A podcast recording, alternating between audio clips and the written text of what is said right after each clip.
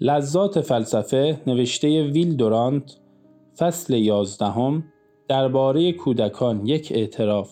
در امور جنسی سختترین آزمایش رک بودن در تربیت جنسی کودکان است. چرا ما در برابر این کنجکاوی شدید که اصل علم و دایه تربیت است مقاومت می‌کنیم؟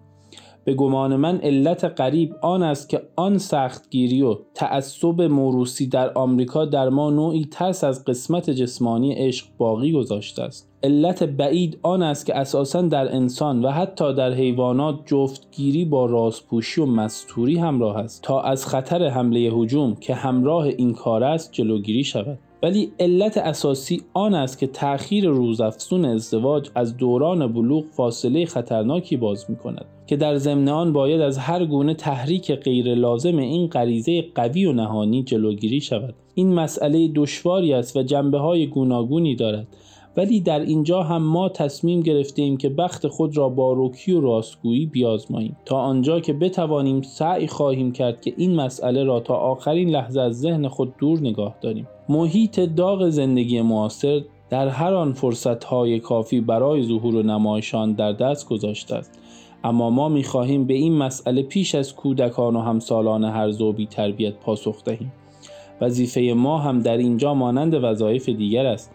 در اینجا وقار و خودداری اشتباه است و به اعمال نهانی و شرارت منجر می گردد. باید در امور جنسی همان گونه سخن گفت که درباره عمل حزم یا تنفس یعنی با بیطرفی و آرامش عالمانه. حقیقت سالمتر از آن است که آن را با وقار و خودداری بپوشانند. آگاهی و سلامت برای روح بهترین طبیب است. اگر بدن قوی و ذهن روشن باشد گره روانی ظهور نخواهد کرد. دیدرو می‌خواست نخستین چیزی که به دخترش یاد می‌دهد تشریح کالبد انسانی باشد. اما من در این کار شتاب نخواهم کرد. استراب معمولی در جوانان در این باره نباید ما را ناراحت کند. باید بگذاریم که طبیعت راه خود را بپیماید.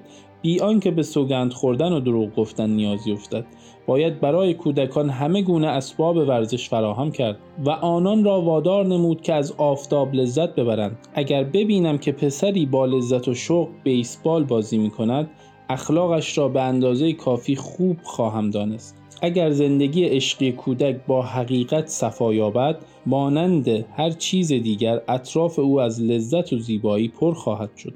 اگر اسل از مدرسه بیاید و روی بازوی صندلی من بنشیند و دست در گردن من کند و با شرمساری بپرسد پدر جان من عاشق شدم باید چه کار کنم؟ او را از این عشق وحشتناک بترسانم و سرزنش کنم؟ من نمی‌توانم این کار را بکنم. به جای آن میخندم و از او می‌خواهم که جزئیات را بگوید. چرا باید با وعظ و اندرز بیمورد این روحهای تابناک را تیر و تار سازیم؟ اما پس از فرارسیدن بلوغ چه خواهیم کرد؟